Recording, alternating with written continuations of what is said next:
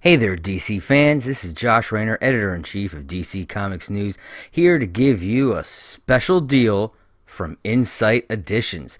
Insight Editions is an amazing company who uh, sells books and collectibles uh, from all sorts of pop culture, whether it be DC Comics, Marvel Comics, uh, movies like Die Hard, Harry Potter, Alien, everything out there in the world you can you can find. You got books, collectibles, uh, pop-up greeting cards. They have all kinds of amazing items.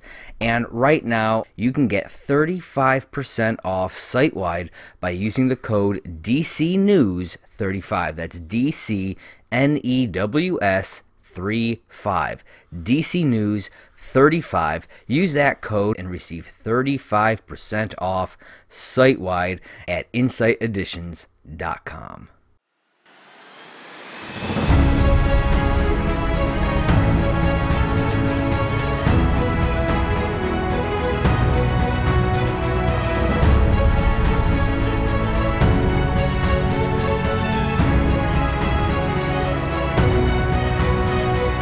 What's up, everybody? This is DC Comics News Podcast, episode 105. I am Kelly Gaines, and I am here with my three most favorite podcast hosts besides Kendra, who is not with us today, but we do have Brad Filicki. Hey, everybody. We have Seth Singleton. Oh, hello. And we have Steve J. Ray. Hello, good evening, and welcome. Welcome, welcome. So we have uh, a pretty exciting batch of news for this week, I think. Um, jumping right into movie news, we got to see a glimpse of the Justice Society of America World War II movie in their trailer that just came out. Um, Brad, what did you think of the trailer? I thought this trailer was really cool. I'm really looking forward uh, forward to this, and I hope um, there's a lot of Justice uh, society characters that uh, can be used that I didn't really see in the trailer. So I think it would be cool if they can kind of set it up for a uh, possible sequel where they can bring in a lot of characters. But I love the World War II setting. A- any time where you're fighting Nazis is is is good. Always fight Nazis. So I I appreciated that. And um, uh, yeah, I, I think the voices sound sound good. So yeah, there's something about this that um, kind of grabbed me. So I'm, I'm, looking forward to this. Uh, Seth, what do you think? It was so pretty, just so pretty. Like picture Wesley Snipes saying it from White Men Can't Jump, and then you know like come back to me. But like it was just so it was so pretty to watch. It was lovely to hear. The voices were, um, I think, pitch perfect. Uh, I love the take on Wonder Woman. Just there was like an authority that was really it, I've heard it at times, but I love the way it was expressed in this short trailer. I, I love all the classic characters. I love seeing Hourman and Black Canary. Uh, man, that that was really awesome. There there was just a as soon as I saw her, there was just something about it. I was like, man, I when do we get to see her on a motorcycle? Because we know that happens, and I'm just waiting for that scene to pop up overall it was great. Plus we got to have two of my, you know, favorite Flash. I mean, at some point they're all kind of my favorites, but uh, two really fun Flash characters getting to meet. And I'm I'm interested to see, you know, Brad, as you mentioned, will we get the chance to maybe see if this was like an early version and a larger cast sort of joining up at some point, or who knows what else might be revealed in future trailers when we see the actual movie. But what I've seen so far, really quite delicious. Steve, how about you? Exactly what you all said. Seeing Jay and Barry together, lovely. Two of the best female characters in all of comics, not just DC, all of comics with Diana and Dinah. I mean, I, I love those two. But touching on what Brad said, the Justice Society's roster is huge. I hope it's not just limited to those five uh, and Barry. Um, I mean, regardless, just society having them back in any way, shape, or form just makes me happy. So brilliant, brilliant, brilliant, brilliant, brilliant. And um, the only thing I'm concerned about is, damn it, Barry, could you just for once not travel back in time and change history? Just, just saying, just putting that out there. what about you, Ken? Not possible. No. I, I honestly I echo you guys in a lot of um, what you said, especially Seth. You're dead on with Wonder Woman's voice. It sounds amazing and authoritative, and I, a little bit. It, it's different from Gal Gadot, but somehow reminiscent, and I like that. It's uh, it's it's a good vibe for her. Um, and Black Canary looks awesome, but I I do also hope that we get to see more characters. Um, but I, you know, it depends. I guess it depends on the story and if these five characters can kind of carry the story and make it, uh, you know, make up for the massive rest of the cast, then okay, I'll I'll accept that. Um, but it looks like we're going to get to see this in April, um, and I believe that's on HBO Max and other streaming services. And then if you want to see it on Blu-ray, that's going to be in May. So uh, I mean, I I don't know about the Blu-ray release personally. Do you guys? I I mean, do you think you'll dive in for the Blu-ray or wait for streaming? We don't have HBO Max. I probably won't have a choice unless they decide to launch it here in the UK. But I'm not going to hold my breath. Fair enough. uh, for me, the thing that kind of makes me curious about the um, uh, the Blu-ray is the uh, Kamandi short that's going to be included as part of the bonus features. That's kind of uh, cool because, uh, eh, you know, on HBO Max they they have the Death in the Family animated uh, movie streaming, but it's just a movie. It's no choices, so it, it comes out to about a half hour long. So to add to that, they put a lot of those other shorts. I, I think the the Sergeant Rock is on there, the Death, um, John Constantine shorts, and they were all really good. So I don't see why this uh, Kamandi wouldn't be as good. And I really like those highlighting the kind of lesser known characters. So that that's one thing that would make me kind of lean towards getting this Blu-ray. Seth? That's a good question. I don't have a lot of physical media. I, I normally do. I mean, especially when it comes to video. Um, but it's a temptation when I keep in mind the fact that yeah, Death in the Family uh, featured the uh, the shorts as well as this one, and I like the idea of Kamandi like making a, a gradual resurgence. I, I, was a big fan of that 12 issue series they did, which was a lot of fun, where they would uh, basically put him in a situation of peril at the end of each issue, and then pass it off to a new creative team. Um, if you get a chance to check it out, it's a really fun concept and it sort of started for me to reintroduce me to the character. I, I maybe discovered him at like Crisis. Um, I think was sort of my first introduction to him. So uh, I'm excited to see that he's showing up in the media, and I can definitely see why that would be a good reason behind it. Will that be the reason for me to actually pull the trigger? Check back. I might have an update. So, Steve, it sounds like for you, there's no really choice in the matter, right? Well, it's not just that. I'm really glad Brad brought up the special features because it did say there's a sneak peek at the forthcoming Batman Long Halloween animated feature, which has got oh, me yeah. just drooling. So I mean, I, I, might literally pick it up, not just for the movie, but but for that because Long Halloween is in my top, possibly top five ultimate favorite Batman stories ever. So um, particularly if they go down the route of making it look, look and feel more like the actual comic book, like they did with Year One, which was almost exactly like the comic, and not what they did with the horrible Bob Barrick um, destruction of Batman Hush. So let's see. But um, yeah, the special features are always a big draw for me with Blu-rays and physical media, which is something that digital doesn't usually handle. So yeah, might be one I have to grab. Yeah, I you, you guys kind of convinced me. I might have to go get a Blu-ray player which is I well. You must have a games console, PlayStation oh. and uh, Xbox play Blu-rays. Yep. Oh yeah, yeah. my yeah. Uh, my boyfriend has one of those. Some something. There there's something in the room here that I'm staring at, so I assume you're welcome. I've saved you money. Thank you.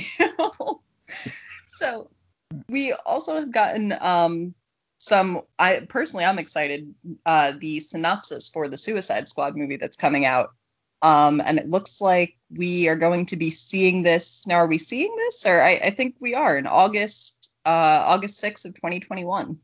Um, so Brad, what do you think? Are you excited? You like? Yeah, I'm excited. I dig this. Um, I, the idea of jungle combat and bringing Corto Maltese into it all.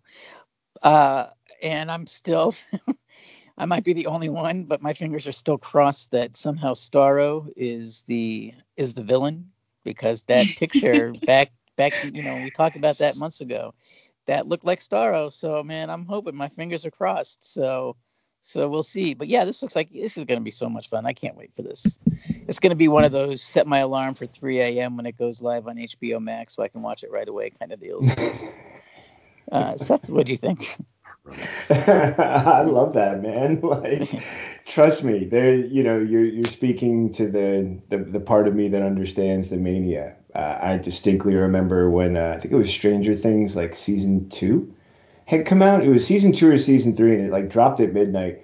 My wife and I stayed up, watched like the first three or four episodes, and then passed out, like completely exhausted. Ruined us for like two more days. We didn't care because we were, you know what I mean. So yeah, I can definitely see that mania and I'm the guy who every World Cup, it's just sad, but I'll be up at like 2 a.m. Like, so first game's on. Let's get to this. And, you know, and there I am back again at like 4 p.m. Like, this is where we separate the men from the boys, guys. This is, where, you know, this is where you sort of like really, you know, find out who's a true fan. And so I understand that chaos. And yeah, man, that. Uh... as as an example, man, I don't think that I watched an episode of The Mandalorian after the sun rose. It was all pitch black in the middle of the night, you know. So yeah, that's definitely going to be me with the Suicide this Squad. This is well. the way.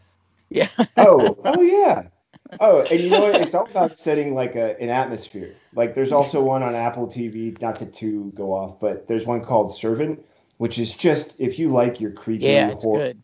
Yeah. Right? Yeah, like, and yeah, I have like to it. watch that at like 11 o'clock after my wife's gone to bed and I know she hates scary stuff. And I'm just like, put on the headphones, crank it up, dude. Mhm. Feel, feel the fear factor. Like, feel it in your spine, baby. You're going to freak out. Um, in fact, there's a guy I follow. I, I worked with him on a project he did. I'm going way off. I'm so sorry, but it cracks me up. And he was like, Yeah, so my wife messaged me that she was lonely at home and I told her, since it was late at night, to put on a scary movie. And after about 20 minutes, she won't feel like she's alone anymore. he said, Am I the best husband ever or what? And I thought that was actually kind of awesome. Anyways, uh, back to the whole Suicide Squad. The one thing I love about this story the most is that it's a search and destroy mission. And uh, on top of the fact that first you have to collect the team and then get them there, which usually probably to me means people are going to die in the process of getting them and in the process of transporting them. So there's a lot of fun to be had in that process, like getting to the fight, sometimes the hardest thing. And then actually when they get there, Brad, love the idea of Starro, keep it alive, baby. Don't let people one of the first, if not the first, in my opinion. And you know, when we're talking about you, you know, our opinion matters first. It's just the way it works. So uh, keeping that in mind, also the fact that I love with the search and destroy mission, there's always that element you can throw into the story where it's something that they don't want to destroy and they have to because otherwise you get your head blown off.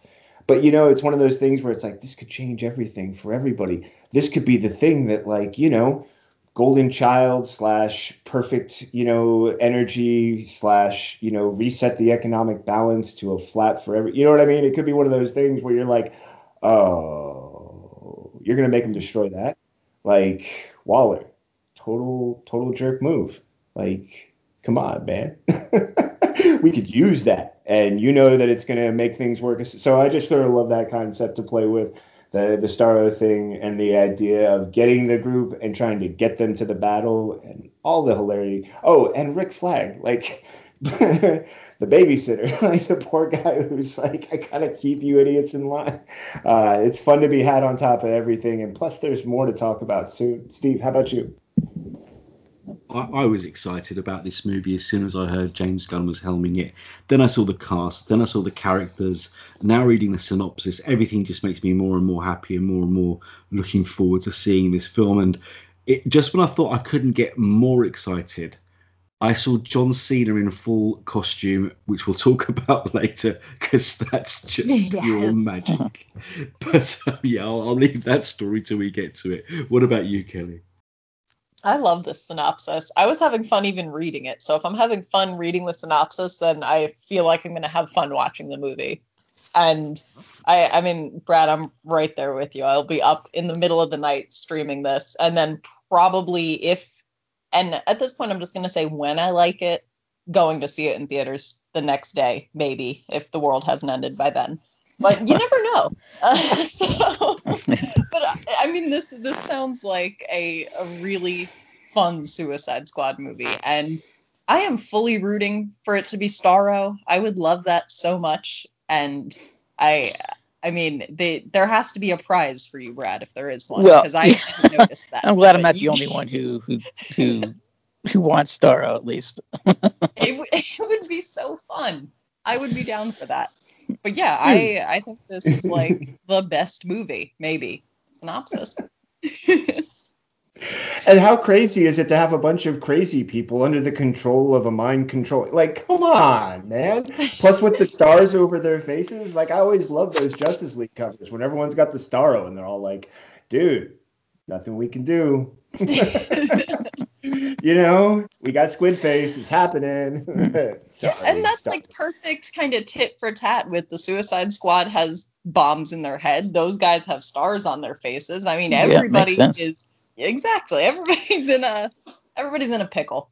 I like it. I'm, If they I'm manage for And it. if and if anybody Kill can Starro and just have Jarro appear at the end, then I'll die happy. in a Robin costume. It has to be in a Robin costume. Damn it. Oh yeah. Has to be and he's got to call Batman dad. Yep. I want it, need it, must have it in my Oh yeah, life. class with the super, like you know, the super short ones. Like they're not Yeah, quite underwear. They, the, the bikini like, briefs, essentially. yeah, thank you. I yeah, thank you for putting it in terms that fashion, Brad. I'm kind of disappointed you didn't step up there, dude. Come on, man. that was your moment. Fashion. You should have been like in sync with Kelly. Both of you, like, oh yeah, bikini briefs. Come on.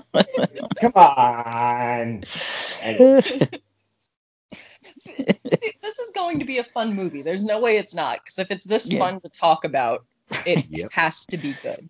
Dude, we're all gonna get arrested. I already hear sirens. Like it's so much trouble. How much fun we're having. It's bad. Woo. Well, actually, and speaking of trouble, although I guess technically it's not trouble, um, Zack Snyder's Justice League is confirmed to have an R rating, and this is going to be for what I, I believe is quoted as a couple of f bombs and some violence.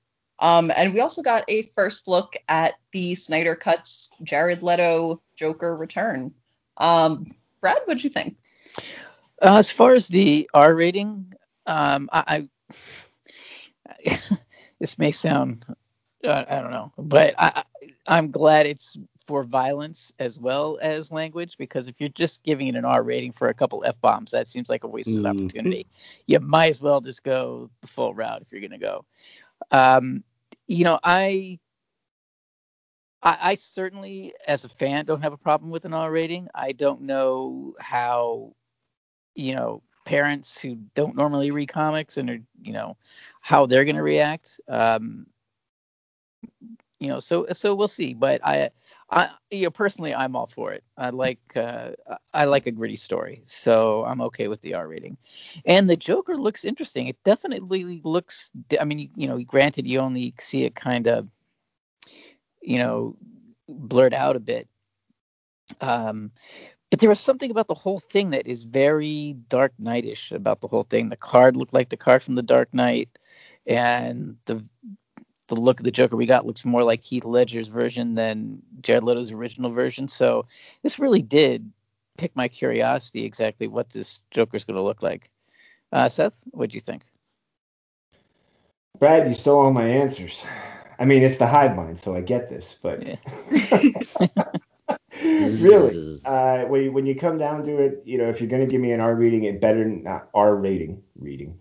R rating, it better not be for just a couple of f bombs because otherwise, I'm I'm really well to quote to quote you know that phrase I love hearing from people when they say it. Uh, this country, I swear to God, going to hell in a hand. You know what I mean? It's just you gotta you're kidding me, right? For really for that that that's the R. Give it to me for the violence. Show it because there's going to be you know just some punishment dealt out on some probably CGI creatures, maybe some normal people. I don't know, but do it for the right reasons. Essentially, is my take on an R rating.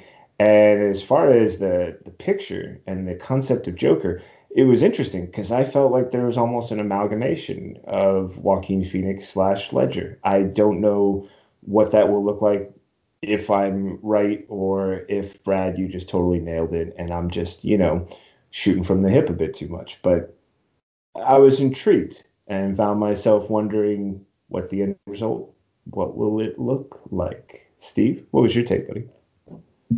As far as the rating goes, um, why are Birds of Prey and Joker such great movies? Because they are. That's why.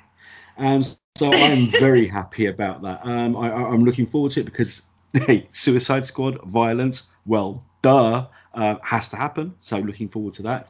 Now the Joker pictures really got me excited. A because I'm probably the one fan on planet Earth that didn't hate Jared Leto as the Joker, oh, and yeah, B. Oh, thank you. Yeah, yeah. I, one I, of the I two fans on planet Earth. Yeah, right. who didn't hate Jared Leto's Joker, but mainly, like you said, the card. The card is an exact reproduction of Jerry Robinson's uh, Jackanapes card when he introduced the character of Joker in Batman Number One in 1940. So seeing that level of detail just makes me smile like the Joker. So both bits of news from this film very, very, very, very excited. But hey, you know, I'm a Snyder head. Um, I'm not an apologist. I'm a literal fan. So even if this film is rubbish, at least it's the rubbish he wanted to put out there. So that's all I have to say about that. So, arr, I'm a pirate. Kelly, what about you? uh, I, I, I hated Jared Leto's Joker, but it was mostly the costume for me. I think I, I don't even I don't recall so much how he acted. I think I was just kind of blinded by the fact that I didn't like the costume. And this looks like a different costume, so I'm gonna hold out hope for this because Jared Leto as an actor is a good actor.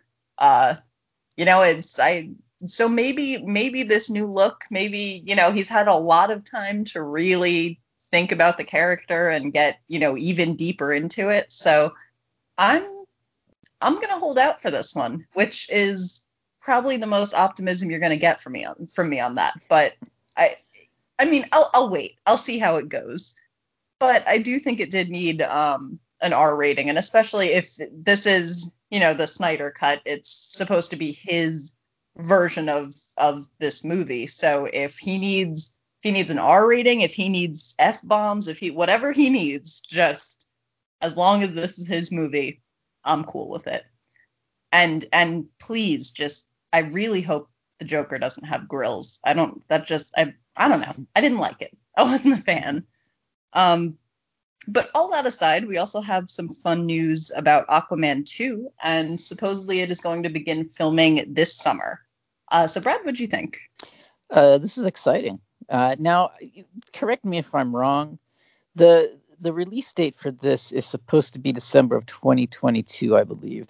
So that gives them a whole lot of time to really work and fine tune and perfect it. So I love the fact that that the production's moving along, and it's another sign that the wheels again, ever so slowly, are turning in as we kind of move through the COVID thing. So that that is is great news as well.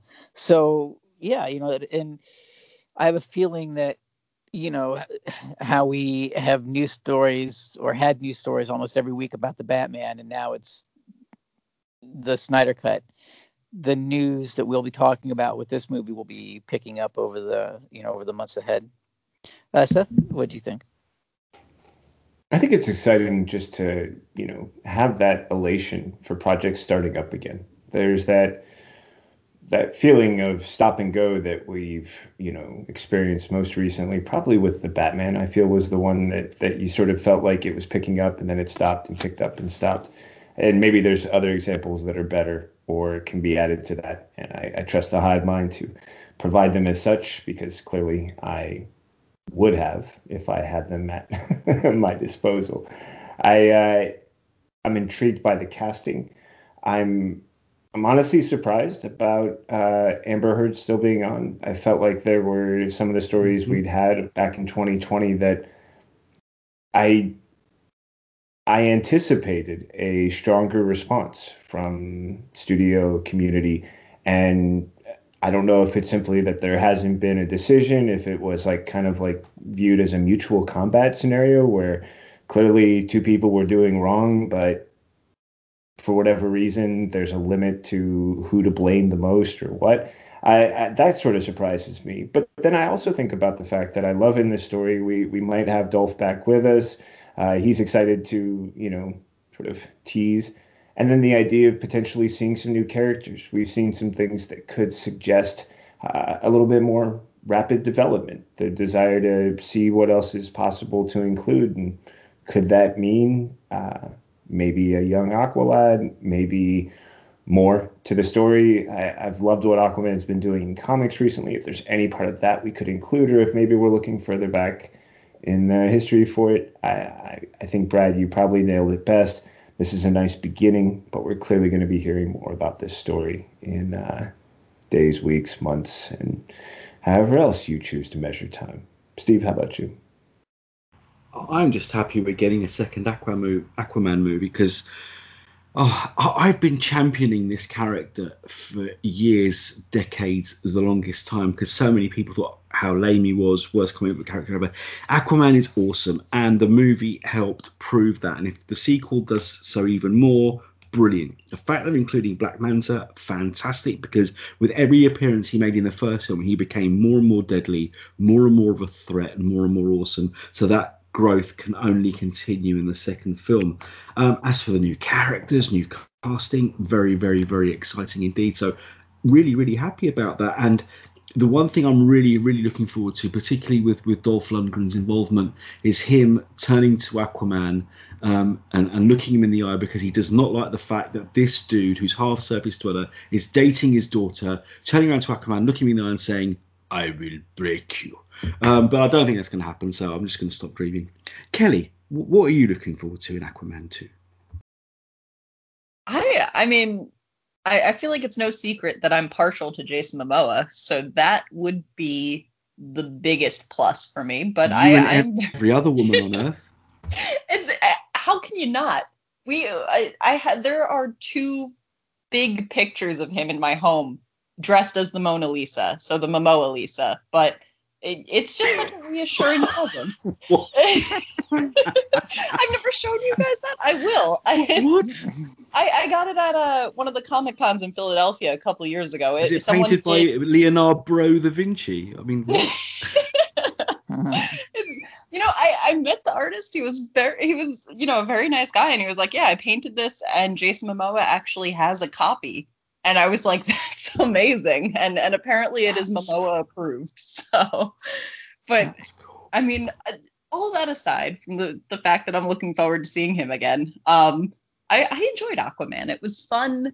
Um, you know, we we seem to have some enthusiastic characters. I will say that I was, it, you know, the the Amber Heard thing is, I wouldn't say that I like her all that much. I mean, it's, eh, I the the situation is bad.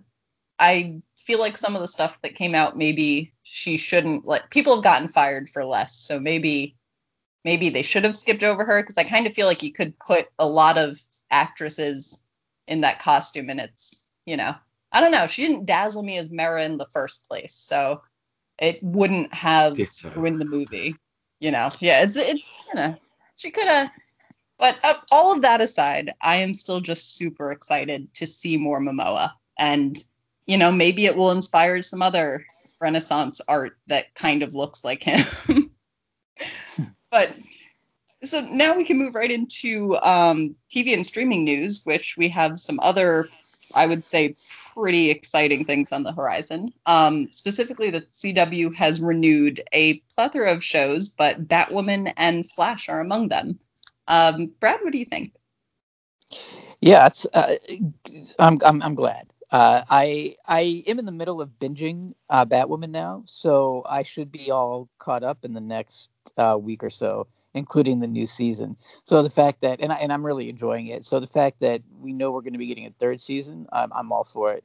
And the Flash, you just can't stop the Flash. I mean, there's something about um, the show that people just really respond to, and um, it's I, I think it's going to be one of those shows like Arrow that kind of can go out on its own. You know, it won't get canceled. They can end it when they want to and how they want to, and I think that's going to be, um, you know, a, a, good thing overall for the CW shows. Not that I see the Flash ending anytime soon, but uh, you know, it's, it's just good to see that that level of success. And Legends of Tomorrow is also getting renewed, and that's such a yeah. fun, escapist driven entertainment that it's it's hard not to love it. So uh, you know, I'm just glad that all these are going to be around for for a while. Uh, Seth, what do you think? I mean, for starters, uh, who's going to stop the Flash? Really? Come on, man. I'll never forget when second episode came out and Stephen Amell just went nuts like, hey guys, you need to pay attention to these numbers the Flash just put up for season two. I immediately let Barry know you're guaranteed. Like, this is your job for the next 10 to 15 seasons, however you want to play. Um, and, and that was such a huge endorsement from someone who'd already been in it for a few seasons. And, and I thought that was big. Plus, it was kind of an interesting story, you know, in that it was something that had sort of been overlooked given other announcements that had been made from DC around that same time. But that that just sort of stuck in my head. So hearing this announcement just reminds me, like you know, Amell saw this coming way back when, and the show has done everything that's asked of it. Plus, when you think about all the Flash stories there are, like, come on, pick, pick your volume. Geoff Johns, sure. You've got Mark Waid, and then you can go as far back as you want and everywhere in between. Uh, you know, there's a lot of material available, and yeah, I, I'm okay with seeing the Flash on for you know up to 20 seasons or so, and then maybe hand off the, the torch or whatever. But in addition, Legends of Tomorrow, that's just more Beebo, more violent, uh, dangerous unicorns, more puppets, because you always need more puppets. And as Brad pointed out, more pushing the boundary. Um, I, I love that show. I will continue to love that show. It can be on for 20 to 25 seasons because one of the great things about it, you can always have fun with mixing up the cast, and it's going to be a great show. Steve, how about you, buddy? Everything you just said, absolutely spot on. Hit it on the head, particularly with Legends of Tomorrow, because that show can do anything with time travel, with an unlimited roster of characters they can pull from the pages of DC Comics.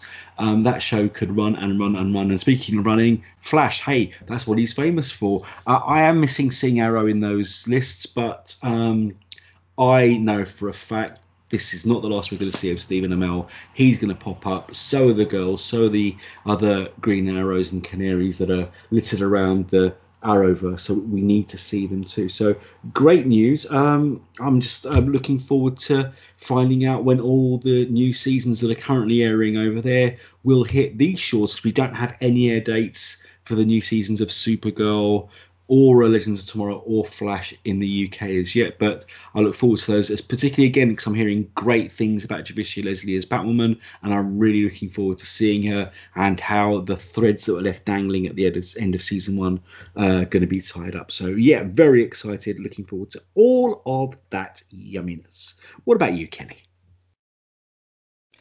Yeah, I I'm very excited and actually Brad, much like you, I've been catching up on Batwoman, so I hopefully by the time we get there, will be fully caught up. Um, and yeah, it's just it's good to see you know these shows continue their life, especially The Flash. I'm so far behind on The Flash that it, I mean I I can't promise when I'll catch up to that, but someday I will, and I'm gonna look back and be like, wow, what a great 20 seasons, and I'm excited for that day too. Um, but yeah, this is good news, and it does seem like we're starting to get the ball rolling a little bit more with you know as far as shows going back into production and things starting up.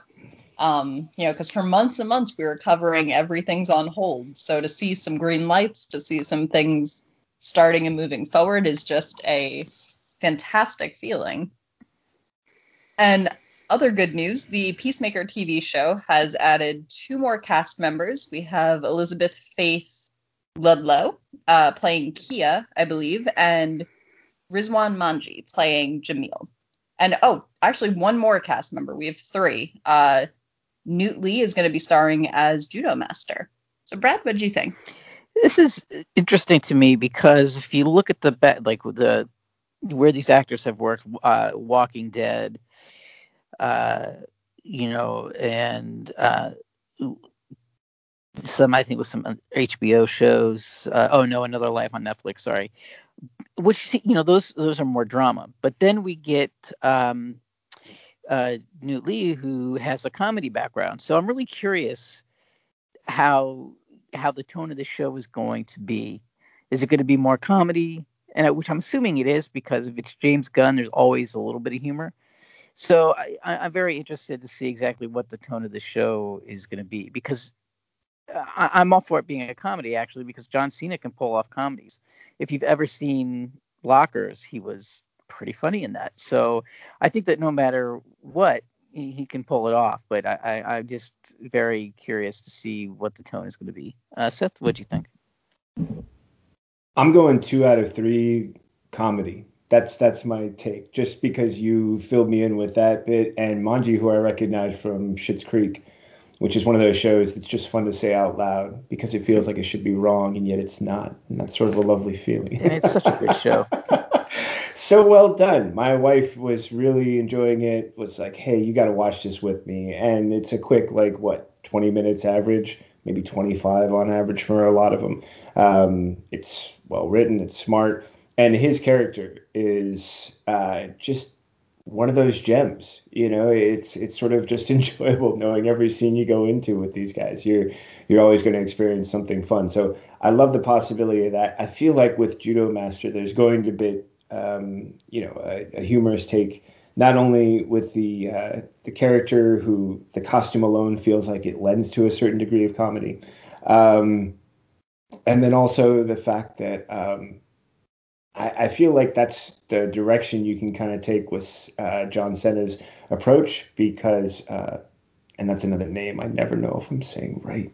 Uh, we're we're gonna have a little bit of more information and in that we get, I feel, a greater sense of uh, how he's coming off. Steve, what was your take on these announcements?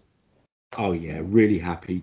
John Cena, just like Brad said, he's hilarious. Um, he he does comedy uh, in the ring, he does comedy on the mic, and he can do comedy brilliantly on screen. The two Daddy's Home movies, again, really really funny. The second one's hilarious. Um, so I, am looking forward to it. And uh, if you've seen I've already mentioned it earlier. We're getting ahead of ourselves again. His appearance on Jimmy Fallon, which we'll talk about later. You know this guy's funny, but with a character like Peacemaker, he can also border on extremely dark. And I'm so glad that it's not just him they're using from the Charlton roster because Judomaster's an old Charlton Comics character too. Mm-hmm. So if they're going to bring Charlton Comics characters, darkness, humor, action, and everything else, and the way he's talking, it's going to drop. The show's going to drop literally within a very short time period of the new Suicide Squad movie hitting screens. Then brilliant. It's going to have continuity. It's going to have momentum. It's going to be brilliant. So yeah, really looking forward to it. What can about we, you, Kelly? Can we uh, yeah. all agree that DC buying those Charlton characters was one of the best decisions they ever made? I mean, it gave Absolutely. us it gave us the Watchmen, it gave us all the Blue Beetle, it gave us yeah. Question. I mean, my God. But anyway, mm-hmm. well, and no. also just yeah. to add to that, buddy, um, keep in mind the fact that I feel like, uh, thank you, Steve, for cor- correcting my pronunciation. John Cena, his take on Peacemaker with this comedy is a perfect uh, element to introduce the question. I can totally oh, see baby. that popping up. It's yes. so smart. And also, Blue Beetle has that, you know, blah ha ha capability. So we could either get a serious Ted Kord or we could get a really fun, laughable boosters right next to me. We're going to, you know, man, I almost went too far. Kelly, we still haven't even heard from you, yo. No worries. No worries. Um, yeah, I I am very excited to see John Cena in that role. Um, and I I'm not too familiar with some of the other new actors that they've hired, but again, like you guys were saying, they're bringing in at least we can confirm one character that will be really fun to watch. Um, so I I am more than ready for this show, and I think it's, it's Steve. You've been chomping at the bit for this, and this might be my favorite story of today too. Um, but John Cena recently did an appearance in on Jimmy Fallon in his full Peacemaker costume.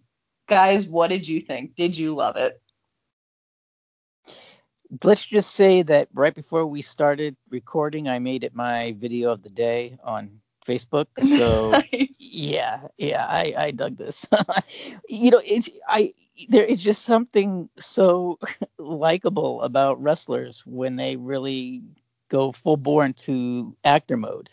Uh, it happened with The Rock, Batista, Cena, um, even back in the day, you know, um, with uh, even Hulk Hogan. You know, it's just and uh, he there's just something so likable about Cena. It's just he was he's just fun to watch, and uh, I, I I get the vibe from him that as seriously as he takes himself, he has so much fun while he's doing it, and you know it's it's it that kind of energy is kind of um, you, you can't fight it. Seth, what do you think? Oh baby, why fight it? Why fight it at all? I mean, and his his enthusiasm. Like I completely agree with the fact that when you see these wrestlers like go all in, it's it's wonderful because you have to imagine at some point in wrestling there has to be a point where you have to get so over the top that you're like I cannot take myself seriously. I have to remove all inhibitions. I ha- I must become the angry, vengeful, or hurt, distraught, or whatever the storyline is for that and to learn how to sort of be comfortable going as far as you need to go and then thinking about that in comedic terms the way he appeared on Fallon. I, I love that later it turns into this whole thing about hey I had you on my commercial. Why didn't you have me on yours for the Super Bowl? Uh, you know and then they flip the cards anyways and make it really fun. And I also love that his description of the character is sort of like this fun, like almost like a, the tick slash American dad slash like you know all bravado, but also just kind of an overall jerk. Like he's fun to laugh, but you'd probably hate to be next to him whenever he's doing whatever he's doing to act up. And that's just going to make him that much more fun because certain characters, man, they're fun to watch, but there's no way you want to hang out with them for, well, longer than you feel comfortable. And then you want to be like, okay, I can, you know, wall of separation, right? Visible wall. Uh, Steve, how about you, buddy? Absolutely. I, I, I won't. I'm not ashamed to admit I'm a huge wrestling mark. I do think it's one of the greatest forms of live entertainment there is. Um, and this guy, you could see it from his um, skit on, on, on Jimmy Fallon. He was born to lift, literally just riff and, and talk on the mic. I mean, the banter he had with Fallon, Fallon, the look on Fallon's face when he turns up, he turns the screen, and there's John Cena in full peacemaker mode, a grown ass man, flashing his guns in full on superhero costume, not giving one single solitary, you know what. It was just brilliant. And then he takes part in the quiz later. And Jimmy Fallon is a comedian he's got a quick wit, but Cena left him standing with his answers. He was just like wiping the floor with Fallon, and it was a beauty, beautiful thing to see. So if he can pull that off and bring all that personality and charisma and talent to his role as the Peacemaker, I'm gonna love the Suicide Squad. I'm gonna love the Peacemaker show. And hey, John, you're not invisible. We can definitely see you, brother, brother. Um, Kelly, what did you think of it all? Oh my god, that is just I love him. He's fantastic. I mean, I've never watched um I, I've yet to watch one of these interviews for, you know, talk shows since they're doing it remotely, where someone's gone on screen and I've been like, that's what I want to wear in my next Zoom call. That is exactly the costume I need on.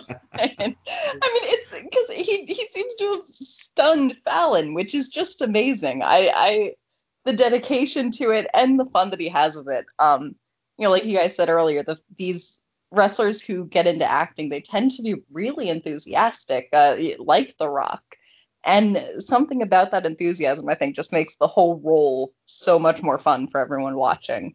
Um, God, I, I love that costume. I am so unbelievably confident because clearly this is a man dedicated to his character. Like this is that, that is some serious dedication. Um, yeah, I I I'm just I'm I'm happy. I'm hopeful and happy, and that is something I have not been able to say truly wholeheartedly in a very long time. And also, should I tell you guys next week that I have been fired, you will know what my offense was. Um, it, that the Zoom outfit did not go over well. But I want a screenshot. I want a screenshot. I want you in the screenshot wearing the costume, and I want to see the shocked and amazed, if not horrified, look of your cohort. Oh man, sorry, but you can't go out like that and not have. You you need to be wearing the costume, standing next to the Momoa Lisa. Hands down, has to be done. You know, I've been considering since we talked about that that maybe during DCN After Dark that should be one of the pictures behind my head. I might throw him in there. We'll see. oh yeah, brother. Oh, like okay, have have you guys ever heard about the story about the Gimp and the Giants pitcher? Uh, no. Television show. Yeah, there was a Giants pitcher, kind of a big deal for a minute. He was a relief pitcher. His name was uh, Brian Wilson, right?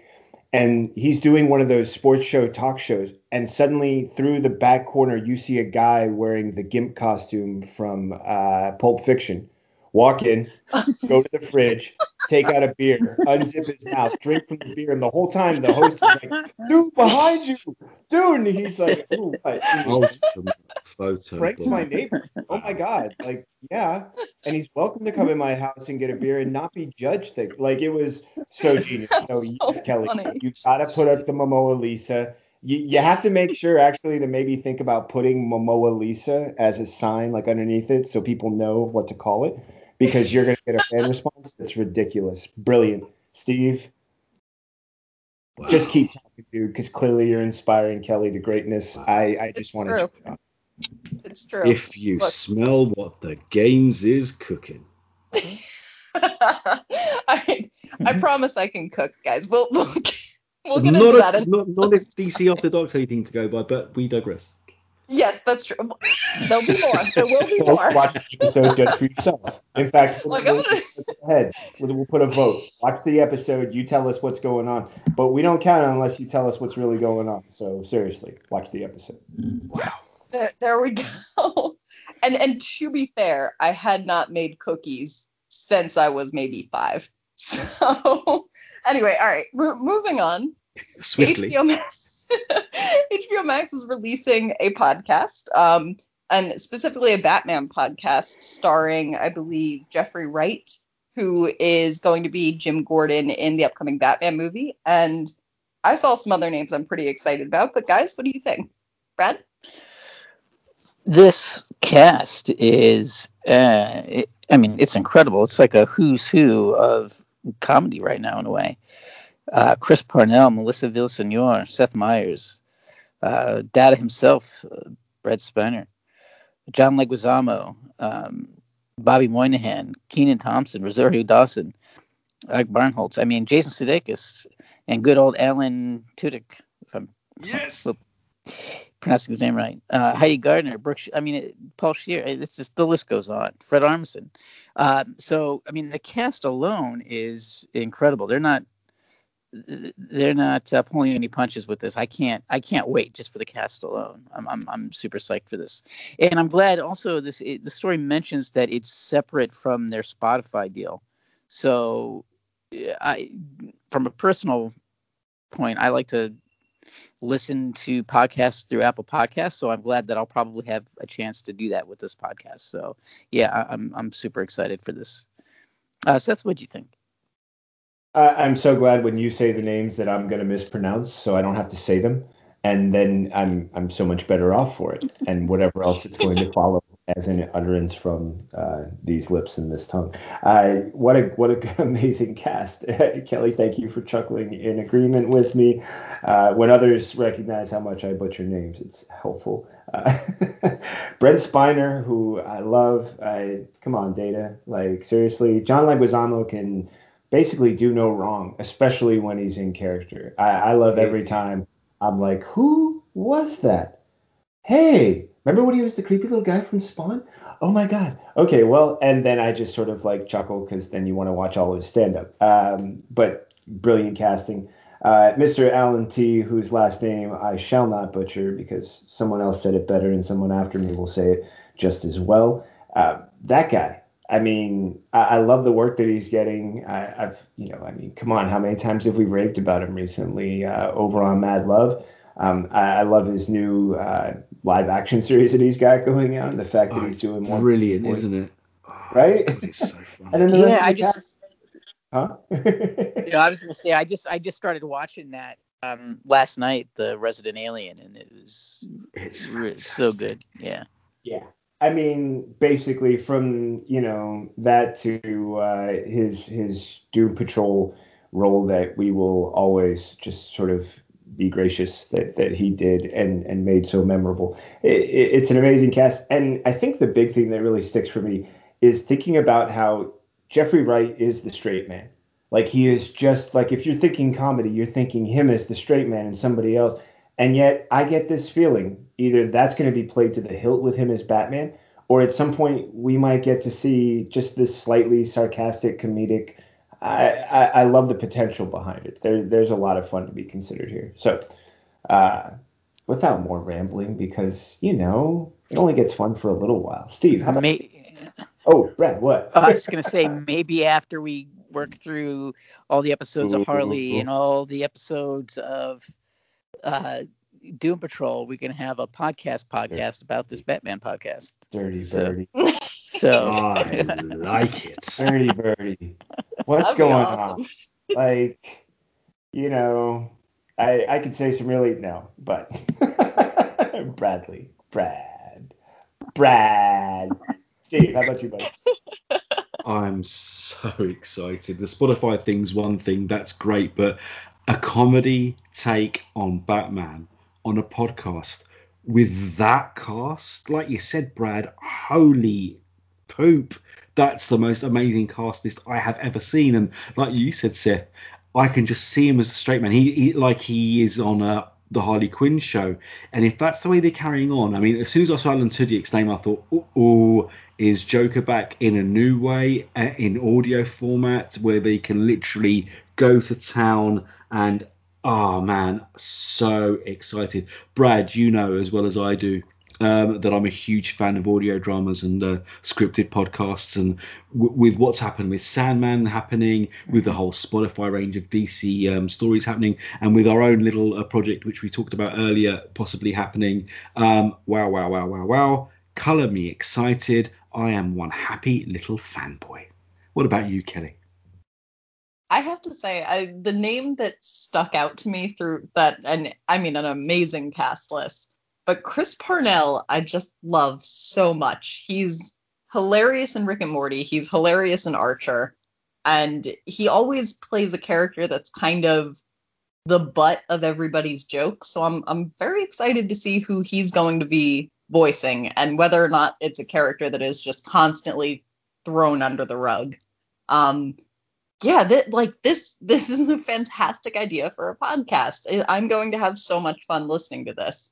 Um, because I mean, Batman has there's always something a little bit funny about the Batman universe, not just the fact that his main villain is the Joker, but as a whole, it, there's he's the straight man, like you were saying. He is the guy who has no sense of humor, who, you know, whether it's it's necessarily reflected in all of the comic books or not, but we kind of take him as like the unhappy orphan child who's always very, very serious. And that's the type of thing that the right actor can make hilarious. So I am completely, completely excited for this. And should it branch off into another podcast for us, all the better. So, with that, we are done with TV and streaming news. And before we jump into comics, we are going to take a quick ad break, but we will be right back with comic book news. Hey there, DC fans. This is Josh Rayner, editor in chief of DC Comics News, here to give you a special deal from Insight Editions. Insight Editions is an amazing company who uh, sells books and collectibles uh, from all sorts of pop culture, whether it be DC Comics, Marvel Comics, uh, movies like Die Hard, Harry Potter, Alien, everything out there in the world you can you can find. You got books, collectibles, uh, pop-up greeting cards. They have all kinds of amazing items. And right now, you can get 35% off site wide by using the code DCNews35. That's D C N E W S 35. DC News 35. Use that code and receive 35% off site wide at insighteditions.com. This is Seth Singleton from DC Comics News, here to tell you about the Spinner Rack. Each and every week, DC Comics publishes so many great books, it can be hard to decide where to invest your time and money. And that's where the Spinner Rack comes in.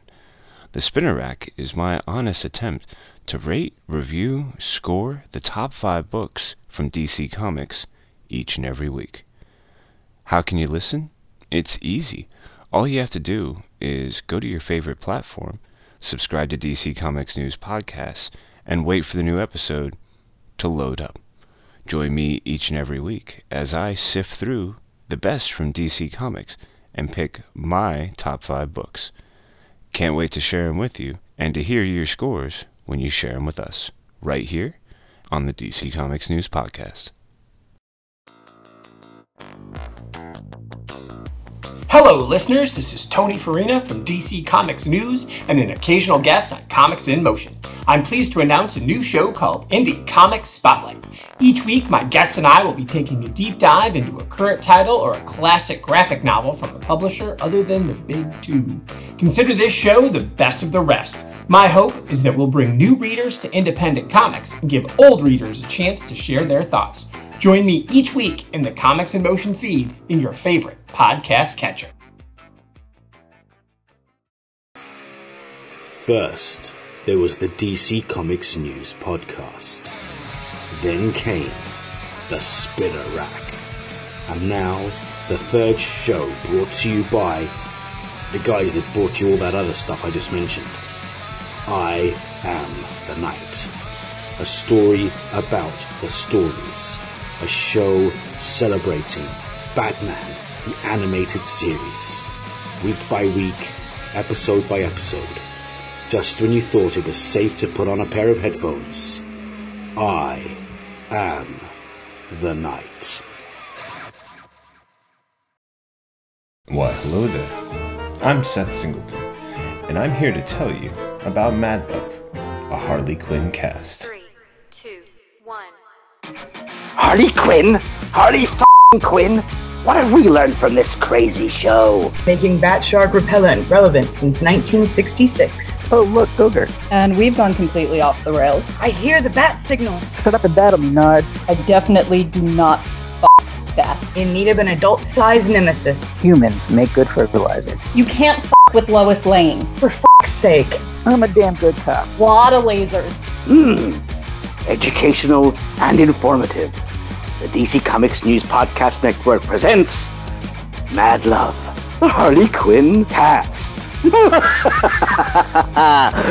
Back to you, Seth. So, tell us your thoughts. We'd love to hear from everyone out there. Or not. That's really up to all of you. F***ers. Picture this someone who knows nothing about comics. Someone who knows comics from movies, TV, and video games. A complete ultra comics nerd.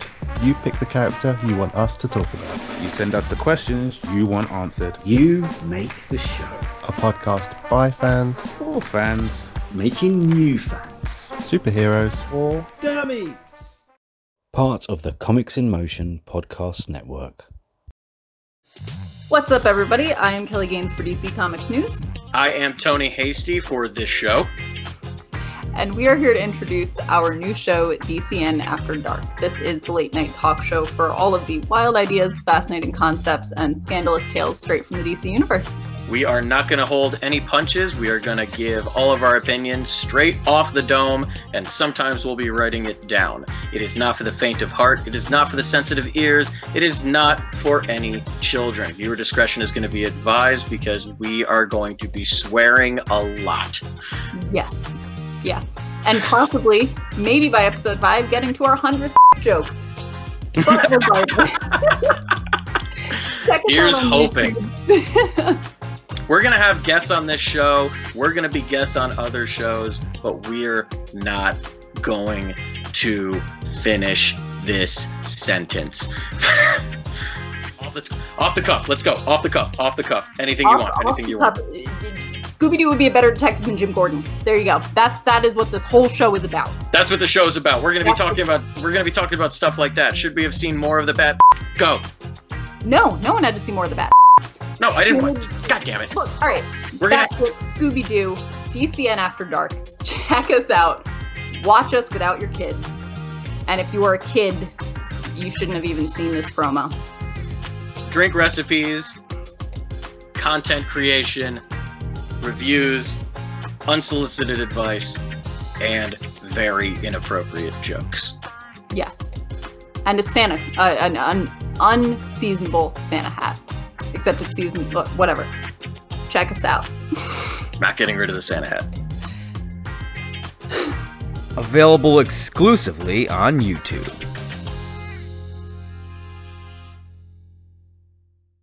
Alrighty, and we are back. This is DCN's main podcast, episode 105. Um, and we're here with comic book news. So, Future State's Gotham Red Hood um, is officially coming out and going to be hunting down the Bat family. Brad, what did you think?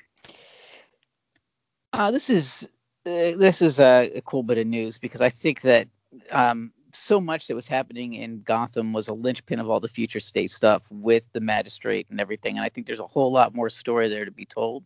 So I'm glad that that's that we're gonna continue on with that. So yeah, I, I'm I'm looking forward to this. Uh, Seth, what do you think?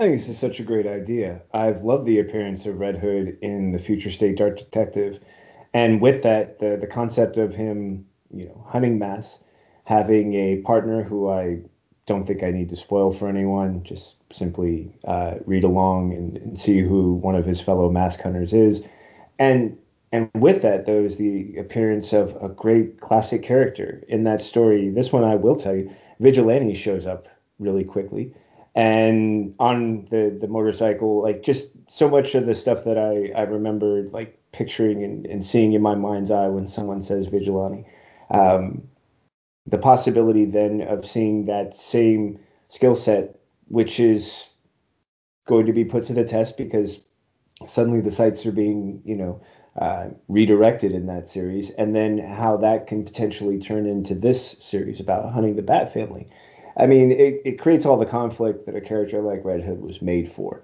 You know, with all the history you have, to have him be the one who's hunting the Bat family, and potentially along the way, some other masks who haven't shown up as often, but would make great examples to hunt down and capture as part of the ongoing storyline and the process of finding the Bat. I mean, rich stuff, beautiful stuff. It's Joshua Williamson. Like, the guy killed it on The Flash. He's killed in everything I talked about. I raved a lot about him last time. Don't believe me? Go back and listen. Steve, what was your take? Same. Uh, if anyone's going to be hunting down anyone, it's going to be Red Hood out of all the Bat family members. But, and maybe this is just the writer in me, I do see it being an agenda, a ploy, and him possibly turning out to be the man on the inside. But hey, if I'm wrong, I'm wrong. And um, he's finally turned that dark corner, which everyone thought he might do, and that's why they voted to kill him off in the first place. But we never know. And like you said, Brad, this whole future state thing has been such a positive. Um, experience. I was thinking, oh, is it just going to be another event to follow an event, and is it going to be any good? But God damn it, reading them most of the ones I've read so far, and it's taken a while, and I am a little bit behind. I've, I've mainly read the Bat books, obviously, for my writer, so I know what they're actually reviewing what they're talking about in their review. So I've read all the Bat related ones, but I'm slowly starting to read all the others. The Wonder Woman ones particularly are making me really happy, and Yeah, Justice too, League too. too. Yeah, great, aren't they? So yeah, yeah. the fact that it's going to be carrying on in an ongoing, brilliant news. Really happy about it. Um, I hope everyone else enjoys it as much as I as much as I am. What about you, Kenny? What are you thinking of Future State? The fact that it's carrying on. I love Future State so far. Um, I, I've started with Wonder Woman, and I still I've picked up copies of Swamp Thing and have yet to read those. But I, what I've seen so far has been so much fun. Like I, I it's just it's it, it's a good like you said it's a positive direction. It's a positive kind of it's a good feeling almost. It's a it's like the the whole terrible overhang of the new 52 is no longer hanging over DC in a way. Or, or at least it doesn't feel as I don't know, because in Rebirth it was every issue I was like, okay, is it still going to be good? Is it still going to be good? And like it, it, it was, but I don't know. I just have full confidence back with uh with Future State.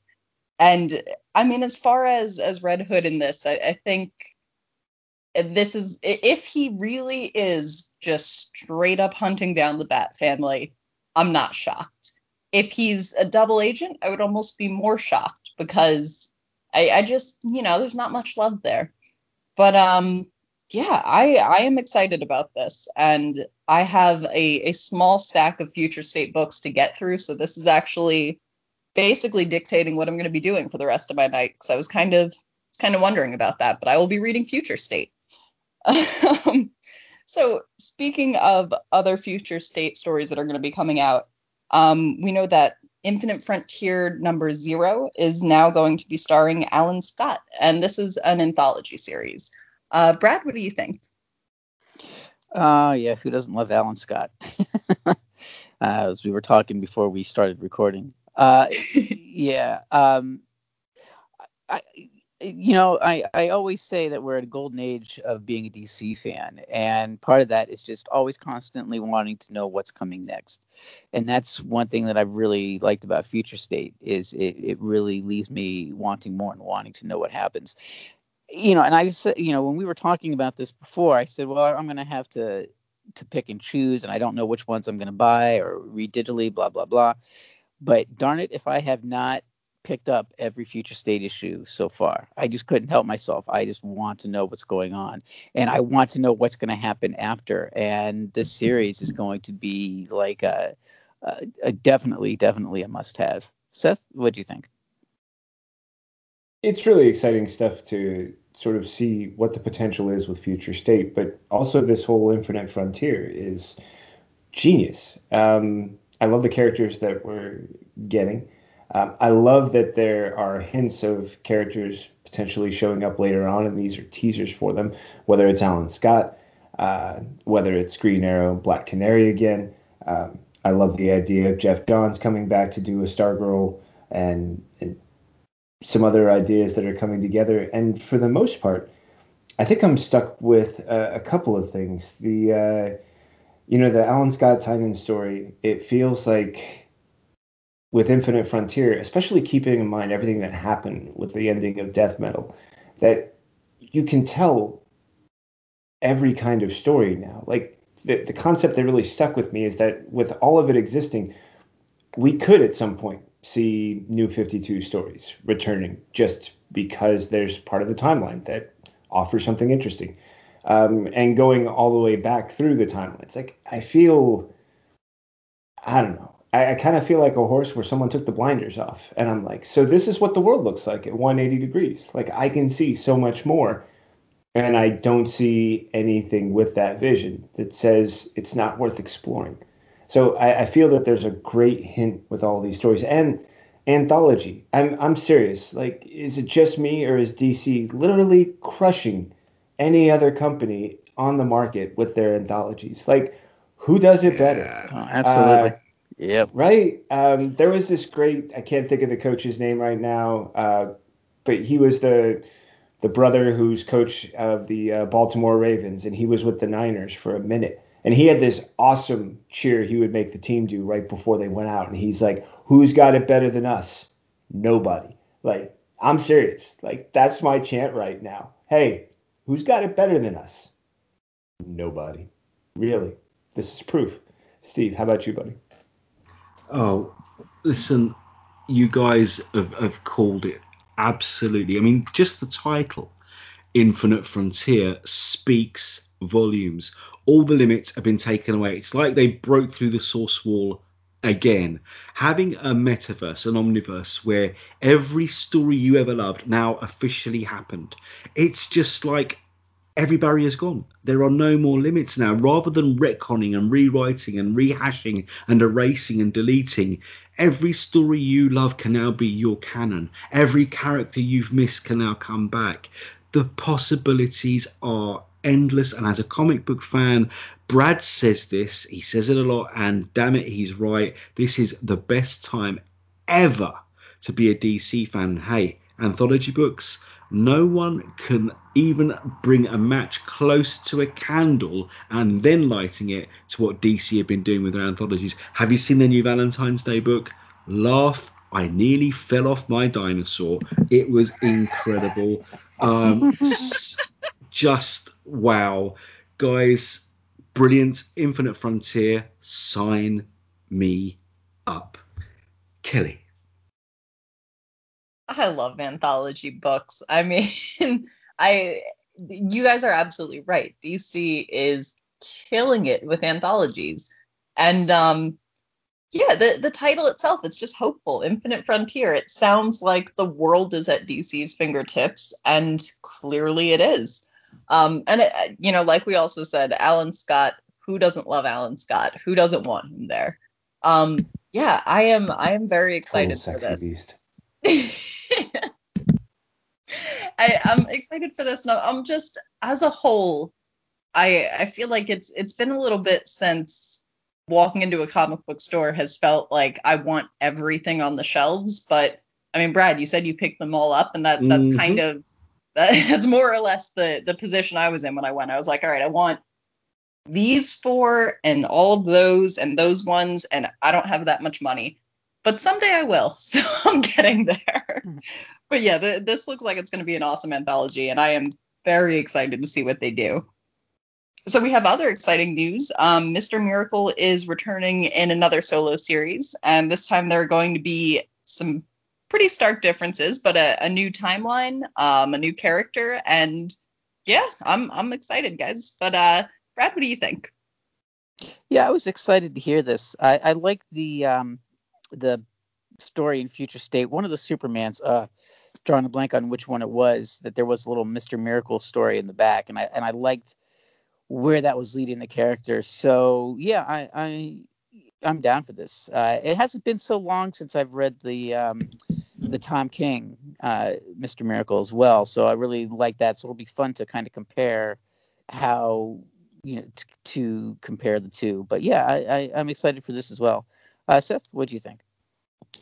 I think the uh, the the introduction, reintroduction, as it's described, to Shiloh Norman, genius. Um, the distrust concept, um, I think, is really important. And I think it was Superman Worlds at War. I think that was the one where he appears. But I also feel like it was one other book that I saw a glimpse of him too for Future State. So I can't at the moment be certain. Um, I, I think a six issue mini is a really fun idea. We've seen all the brilliance um, that has been done in minis and maxis. And I also feel like more great rich material and what appears just in the sort of like, you know, preview image is something pretty gorgeous. So a couple of great story with it and I'm going to have a lot of fun. Steve, how about you?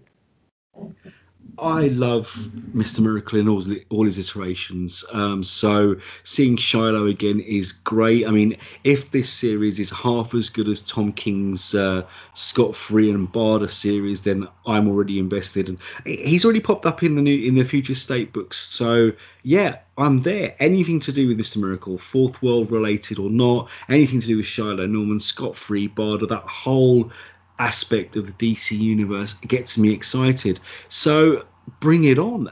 Like we said, DC has got a wealth of untapped it's a gold mine of characters that we don't see enough of, and having one of them back in a mini series, outstanding. I'm just invested. I, I'm I'm going to be more shocked when DC release a comic that I don't like these days. It's it's got to that level. So if they keep producing stuff that's this good, I'm going to keep buying. It's as simple as that. What about you, Kelly? Yeah, uh, amen to that. Just keep making things this good, and they'll never have to worry about anything else again. Um, I I love Tom King's Mr. Miracle, and I'm really excited to read this one. I think it sounds like a, a fascinating back uh, backstory, and I have yet to see this Mr. Miracle pop up, but that is because I am super behind on anything that's not Wonder Woman related. So I will get there.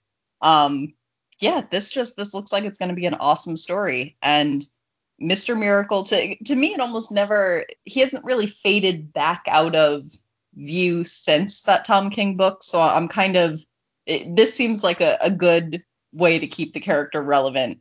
Um, you know, up until hopefully we get a New Gods movie.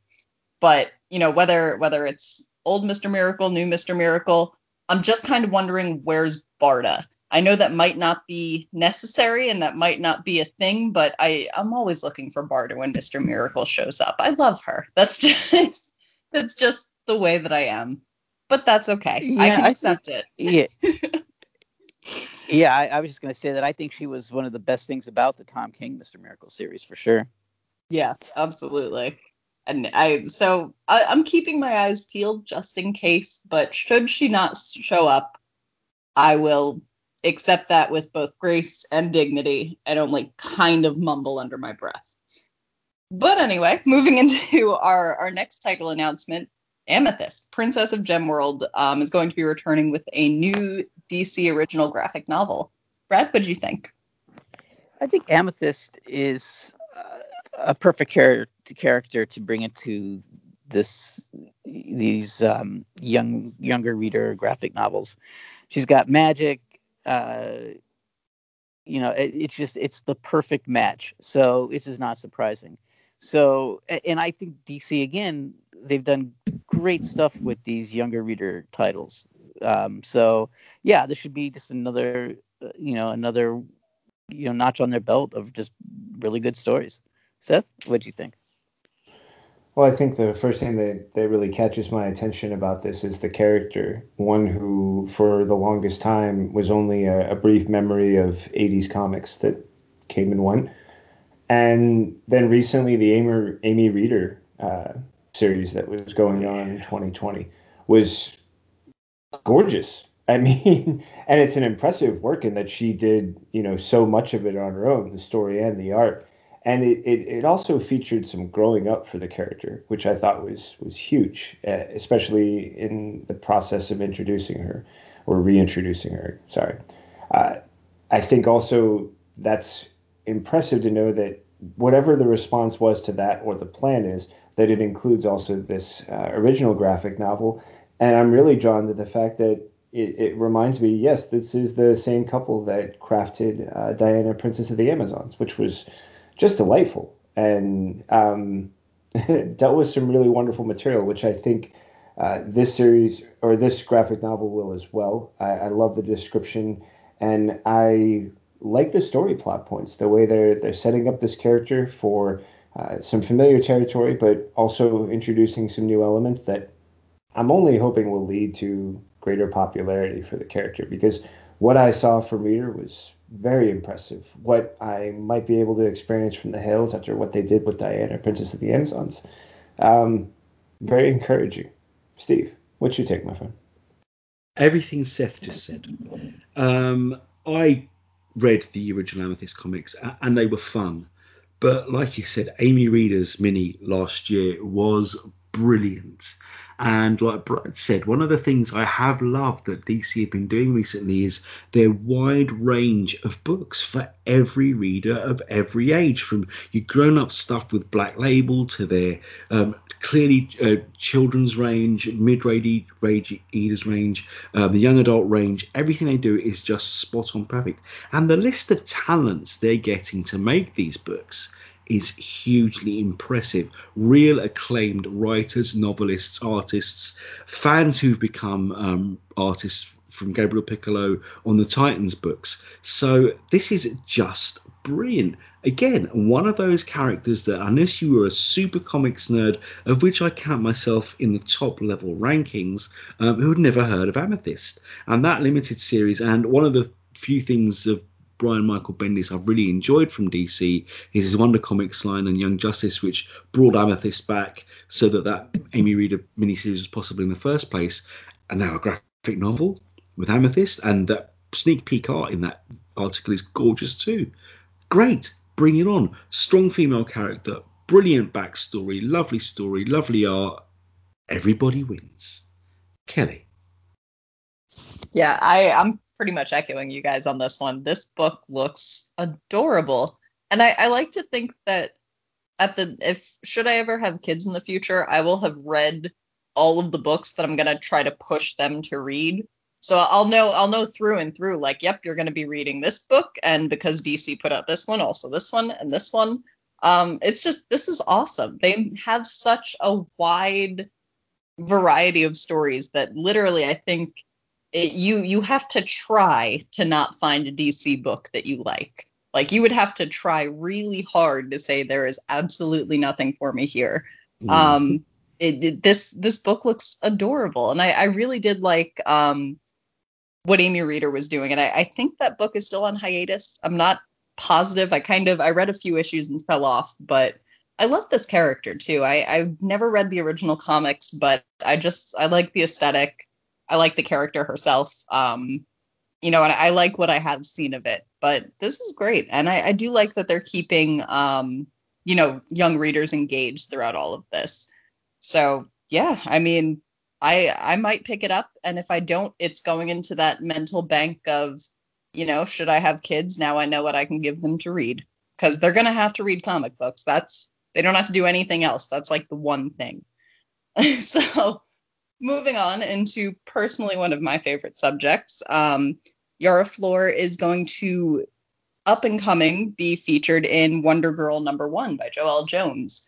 Um, Brad, what do you think? you know, I, I you know, I mentioned earlier uh, that the Wonder Woman was one of my favorite parts of Future State, and there there are certain series, Preacher being one, where the art and the writing just make this perfect combination. Like you couldn't imagine Preacher without Steve Dillon's art, and I felt the same way about the the uh, Wonder Woman Future State series with Yara Flor. That that the the art and the story, the way the way that the facial expressions are drawn, I could almost really picture that face in my mind in a real person, and it was just, and with that with the humor in the series, I mean, it just it just worked. So I'm super excited for the series because the you know the team's going to stay the same. So I just love that idea of continuing on with that because I I wanted more than two issues. So now I'm glad that we're going to get more. Uh, Seth, what do you think? Such a great character, so deserving of a series. Something that clearly, just from the brief glimpses we've had from Future State, is loaded with potential. From the Gods of Brazil, I mean there was something magical about the battle between uh, a sun god and Solaris, while Yara Flores sits at a bar drinking and maybe hanging out for a minute with the. I mean, there was some, yeah, some really rich stuff that I absolutely loved. So I'm, I'm, I'm hooked. The, uh, the other series just with her. Um, you're right, Brad. Like, what a lovely art and writing, you know, combo it was, and so much in that story just being suggested. Yeah, really good stuff to look forward to. Uh, I, I'm intrigued. I I think there's going to be a lot to get excited about.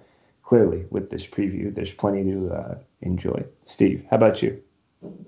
Absolutely. I, I fell in love with uh, Joelle Jones's work when she did some of the Catwoman and wedding issues and the design of that wedding dress for Tom King's Batman. So when she started um, the Rebirth Catwoman series, I was totally on board. And then with Yara Flor and the new Wonder Woman, oh man, her art like you said, Brad, her facial expressions, her body language, her, her storytelling knack is just phenomenal. So we're going to see more of that.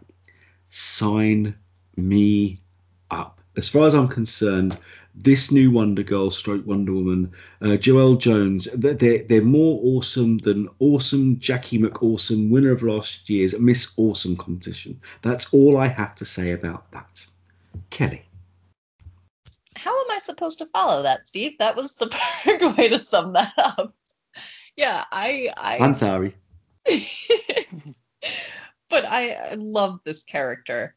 Um, and you guys are spot on. The facial expressions, the artwork. I mean, this is the first time in my life that I've considered getting bangs, and that's not going to work for me. But I, it just, this is the coolest character. I love her costume. I love the backstory.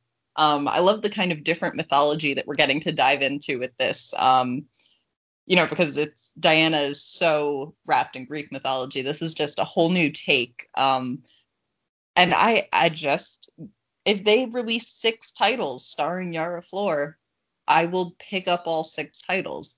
I, it's at this point, mm. someone in my family is going to have to start sacrificing either either food or paper towels or something. I'll make it work somehow, but I would pick up Infinity books starring this character.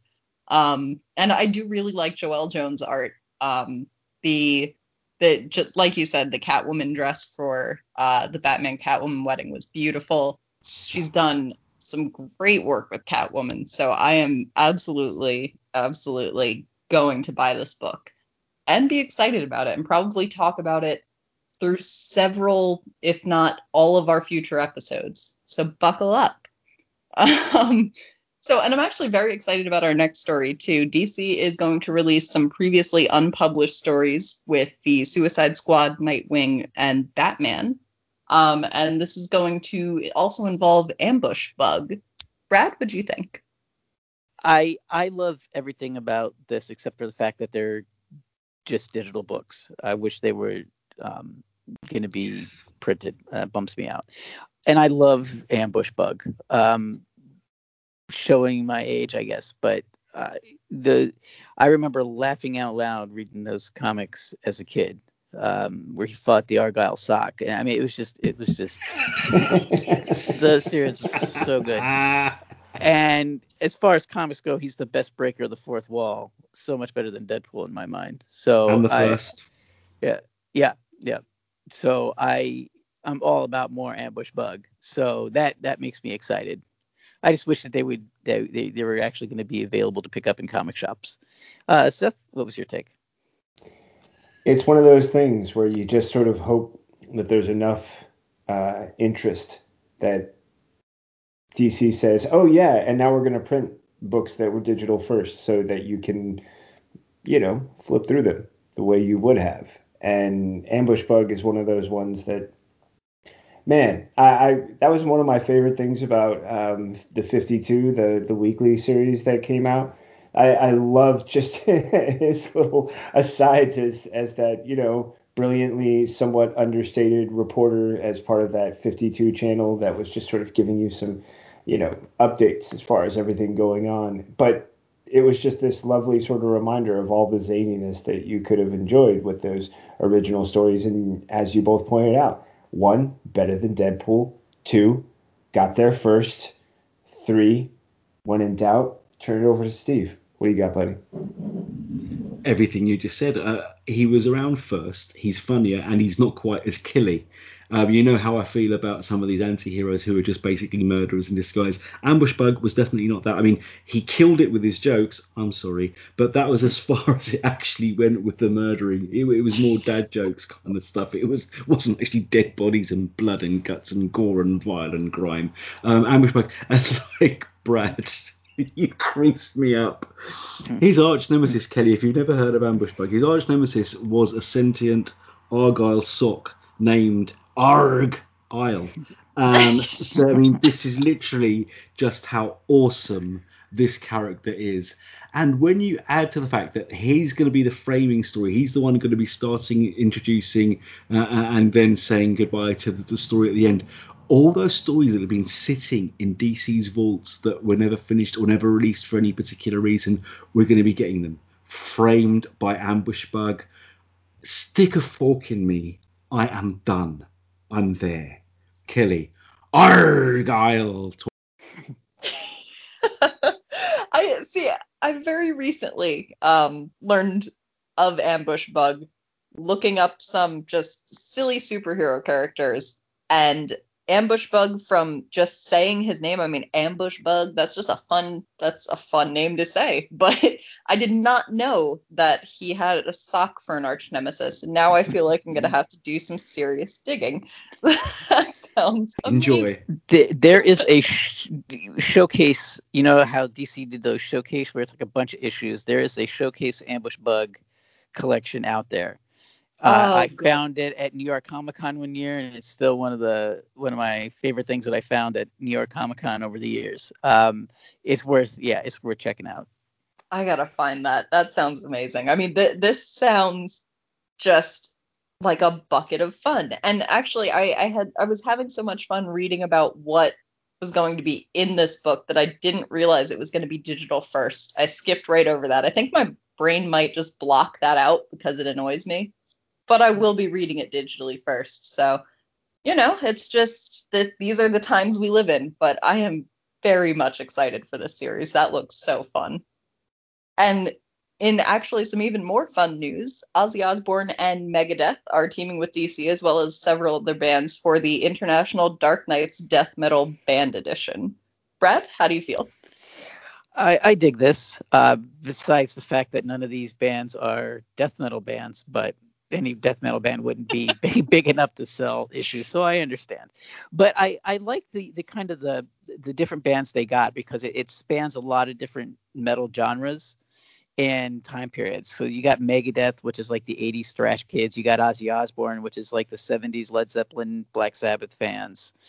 Uh, you have Dream Theater, which is like the the um, you know the the prog metal uh, fans. You got uh, Ghost, which is like a whole new generation of metal fans love Ghost. So I, I think the the variety of bands that they've gotten is really really cool, and it's uh it's a good idea because it, it seems silly that they've been calling this death metal and and Dark Nights metal, and they haven't really tied it into metal music. So I think that that's a perfect uh, a perfect opportunity. Seth, what do you think? I also was struck by the fact that none of these bands are actually death metal bands. That that did sort of crack me up. They, they should have done a Um, Cannibal Corpse cover. I was, dude, that was literally what I was thinking earlier when I saw the list. I was like, you know, if you're gonna say death metal, you should probably talk Cannibal Corpse. And then I thought to myself, do I really need to bring up Cannibal Corpse? And then I don't need to because Brad's right there for me. Like, yeah, like, come on, man. Cannibal Um, Corpse, depending on what they've been eating, may bring up a few cannibal corpses of their own. Sorry. see, see, see. Uh, yeah, you know what I mean? Like, you know, it's like throwing GWAR in there and being like, come on, nobody took GWAR seriously. No one really, really. I mean, and if you did, well, you're hilarious. Um, but yeah, there's some great bands on here. Uh, Sepultura just takes me back to, you know, youth. Um, and uh, Opeth is one of those ones that always cracks me up because they they do that thing where it's like you've got the one disc that's all of the the hard rock version, and then there's like the disc that'll be the orchestra. Mhm. So I, I get a kick out of that stuff. Um, I mean, the the cover images that are included with the story, um, really fun, just uh, sort of thrilling takes. Um, I think maybe the fourth one might be my favorite. There's just something lovingly epic, and uh, I don't know how else to describe, but there is this sort of timeless, ethereal slash Lord of the Rings feel from the fourth image. Take a look at this story. You, you tell me. But uh, overall, I just I get a kick out of the fact that they're finally getting around to the idea of like, oh yeah, if we end the series with people rocking out, maybe we should include rock at some point. Hmm. Steve, how about you? Um, again, because I'm an ultra nerd, rock has been involved since day one. Even in the original metal series, it was all about the harmonics and the music of the universe and, and getting it back in key. Um, but also, Scott Snyder released a couple of Spotify metal playlists um, for people to listen to that went with the music and went with the tracks and went with the comics. So, this to me is like damn you DC, I hate you so much. I've bought every issue of Metal. I bought every tie-in, every crossover, every one-shot, every anthology book that ties in with death metal. And yes, I probably will be buying these again. Why? Because of the metal covers, the metal content, and the interviews with the metal bands. I don't care if it's not death metal. Many people would say that Ozzy Osbourne died years ago and he's actually undead. So that's a kind of death metal, isn't it? I'll go with that. Um, leave it to me and uh, you guys crisp me up. Um, yeah, Sepultura is when your your youth. Yeah, well, Ozzy Osbourne's mine. I'm old, but I don't care. Maybe I'm undead. Who gives a well, I'm not going to say that word because I'm on the wrong podcast. But nevertheless, rock and roll, I'm in. Comics, I'm in. Scott Snyder, death metal, music of the universe, sign me the F up. Kelly, what do you think? See, I hadn't even gotten to the thought that these aren't death metal bands because I got hung up on the fact that it's Megadeth, and I was like, okay, but Metallica. Not that I'm, and I know that's like a 30 year old uh, dispute that started long before I was even born. But uh, you know, I was into Metallica enough in high school that I'm, I'm one of those people who's like, Megadeth. But then, like, they're actually good. So, but either way, this is a really fantastic idea. Um, I I love that Ozzy Osbourne's for one still kicking, and for two that he is. Uh, I mean that that just looks like an awesome cover. I won't put that on my wall because it will give me a ridiculous nightmares. But some of these might make it onto my wall, just You not fit not the perfectly next to the Momoa Lisa. What are you talking about? I might need to start two walls. There might be like one wall that's Momoa Lisa and Ozzy Osbourne, and then you know my nice happy Wonder Woman wall, and I, I got a lot going on. I like to call that one the Wonder Wall though, which is a joke I've been making for four years now. I love it. but anyway, this this just looks awesome. And Steve, I feel you because I when um, Dark Nights Metal first started, I was buying both the shiny foil copies and the regular copies. I got the uh, what was it? The the director's cut, I think they called it, where they were kind of the black and white copies that had some extra Yep. content. And and with death metal, I've tried to stick to just you're getting one issue per book, no matter how much that hurts. And they just can't let it go. So, you know, it is what it is. I'm going to be getting multiple issues. And then at that point, I might as well just go back and get everything again. But I'll do it gladly. And I will have a beautiful wall by the end of this. But the, I mean, this is just fun. Death metal has been fun. I love the energy of it. I love that they're bringing these bands in. Um, you know, they could have thrown Metallica into the mix, but they're not death metal either, either. So I guess I don't really have a horse in that race. But yeah, this looks fantastic. So that's going to be our last story of episode 105. I have been your host, Kelly Gaines, and you can find me on Twitter at Kel Gaines, right? You can also find me on all of our other podcasts. Kind of. No, you can't.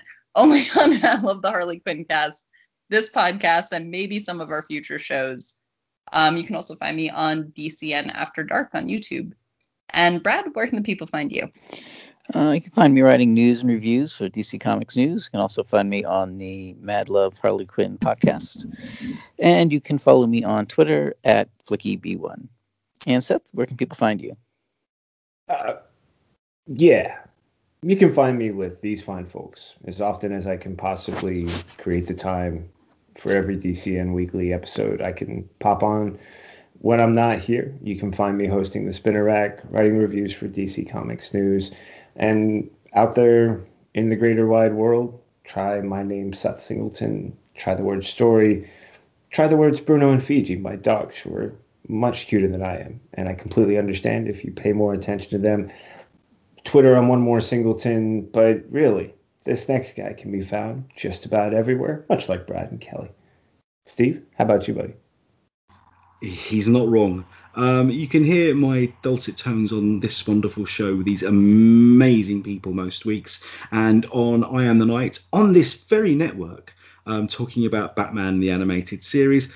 Infrequently on the Mad Love Harley Quinn cast too, and on other shows that uh, are on other networks. But um, you can catch my written work simply by typing Steve J. Ray or Fantastic Universes into your search engine of choice to read all my news, reviews, and interviews across Dark Knight News, DC Comics News, and my own site, Fantastic Universes. But to talk to me, and I do like to talk, you may have gathered, um, just find me on Twitter at elstevo, E L underscore S T E E V. Oh my goodness. And you can find DC Comics News on Facebook, Twitter, Tumblr, Instagram, YouTube, and you can catch the episodes of Mad Love the Harley Quinn cast, The Spinner Rack, and I Am the Night on Spotify, Google Play, Stitcher, Apple Podcast, wherever you get your podcasts. And there is one thing we like to close out every episode with, and that is a reminder to Read. More. Comics. Good night, everybody. Bye bye. Bye,